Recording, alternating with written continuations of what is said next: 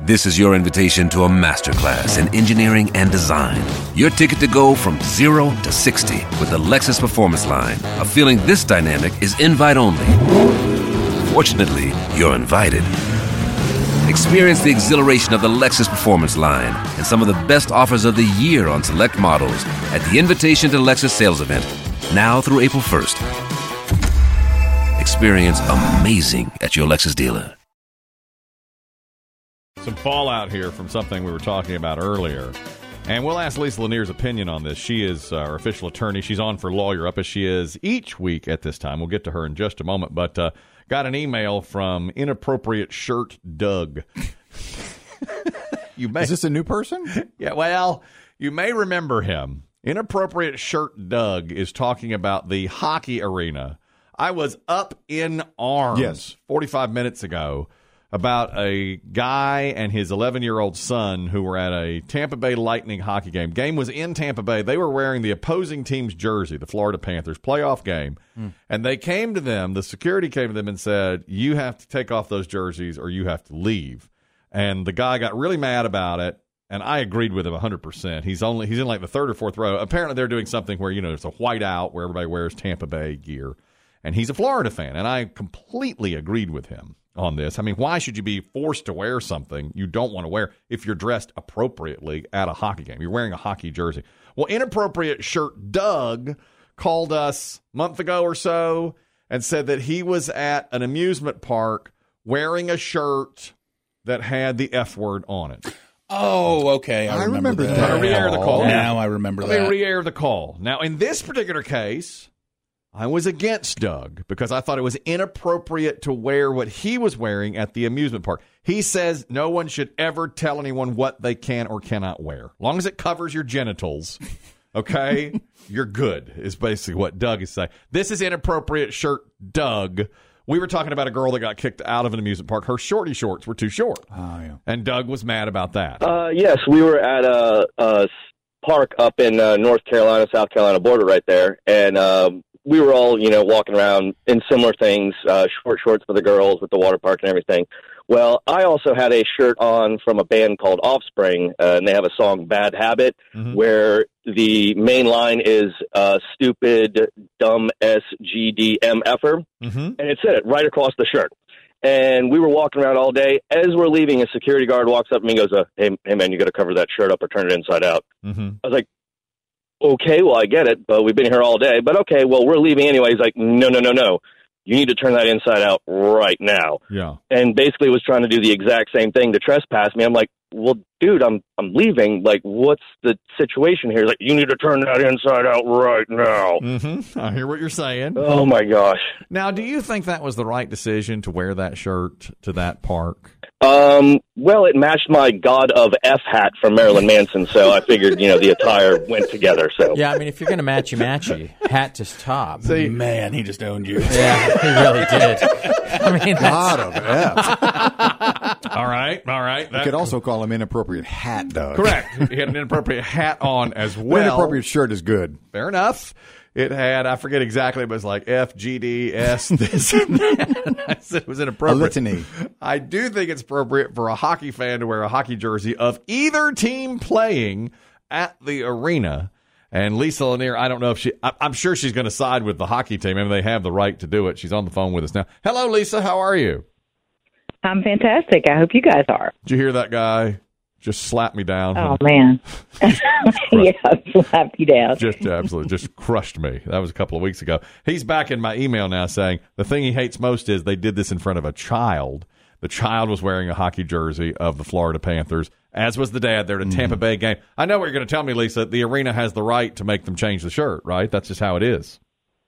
Yeah, yeah, they do. I mean, as long as they're not singling someone out because of a protected class, like race, mm-hmm. gender, or something like that. But you know, they were having having this whiteout night. These people didn't play along, and so the people who are holding this private event can say, "Sorry, you're not playing along, so you're out of here." Mm, I, Absolutely, can do that. this uh, Do you, uh, one wonders, like, if because they were clearly wearing the shirt on the way into the arena. Right. I wonder if there was, you know, like a section in the the nosebleed seats where they could have gotten away with Oh, I think you can. But why should I, as the opposing fan, have to sit in? because you're a guest of the other arena. But you, I've bought my seat. I have bought my seat, and I've paid money for third row seats, not nosebleed seats. And I'm at a hockey game. I'm not saying it's not legal what they're doing. I'm saying it's not right. It's it's a 100 Yeah, I percent mean, wrong. I mean, Come on now, let let these guys wear what they want to wear. And uh, inappropriate shirt, Doug. Even though we've had our differences in the past.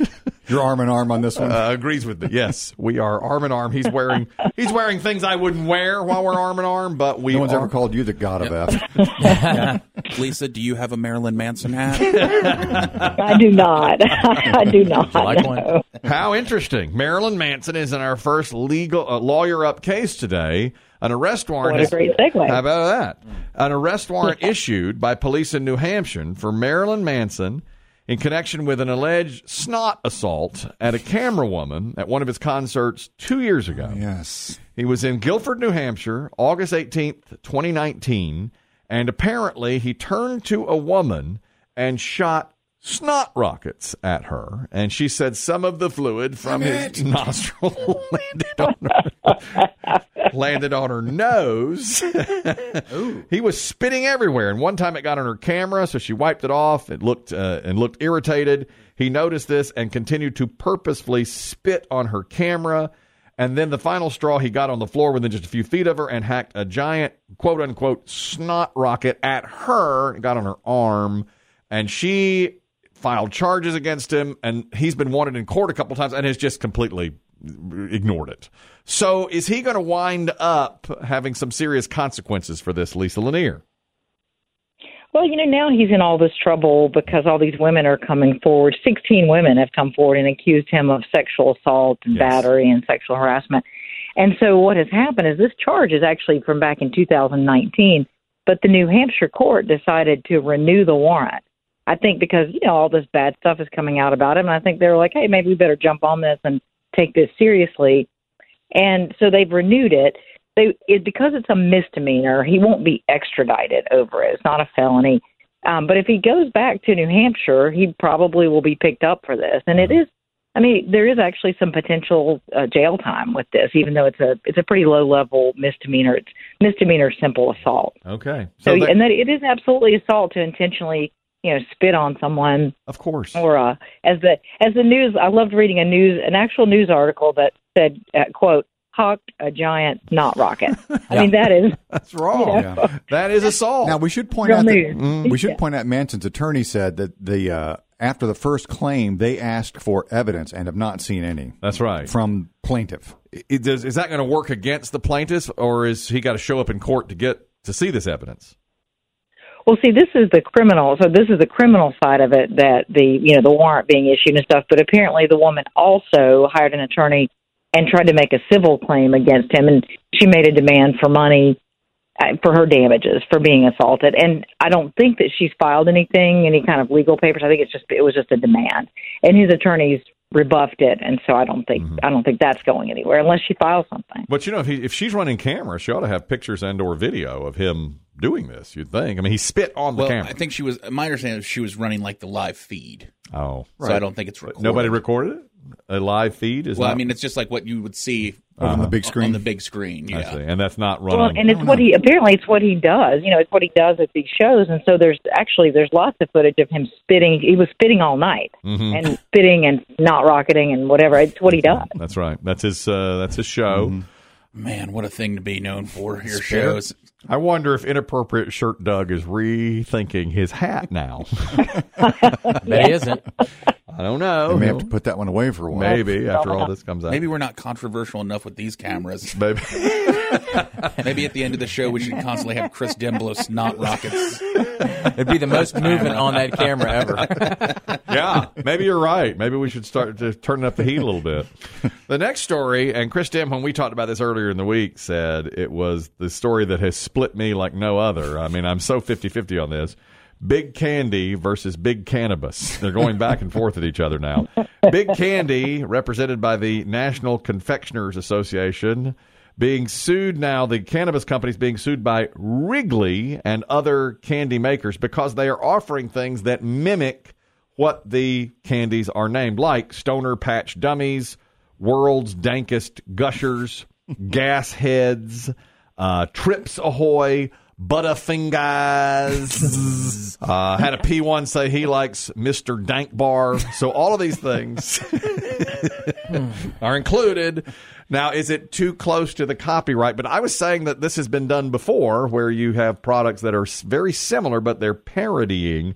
So, and, and they're also saying we don't want to be associated with cannabis. You know, we shouldn't. we For the should- children. For the kids, you know. That's the way they're going after. It's like kids can get this and think it's a Mr. Good bar when really it's a Mr. Dank bar. What do you think, Lisa? What are your thoughts on this case?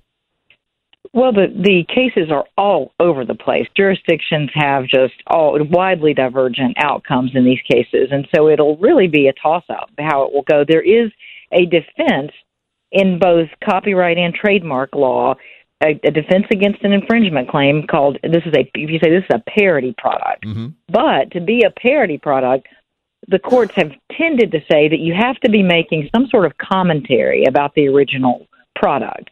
Whereas here, they're not really making a commentary about Skittles or Lifesavers or anything like that. They're just, you know, and it's it's funny, but they're not making a commentary about it. And one of the most recent cases about a parody product defense uh, was Tommy Hilfiger sued a pet product uh, company that had a line of look-alike Tommy Hilfiger items and he won. Tommy Hilfiger won because the court said there's no parody here. They're just ripping off your idea, you know, your your names and colors and things.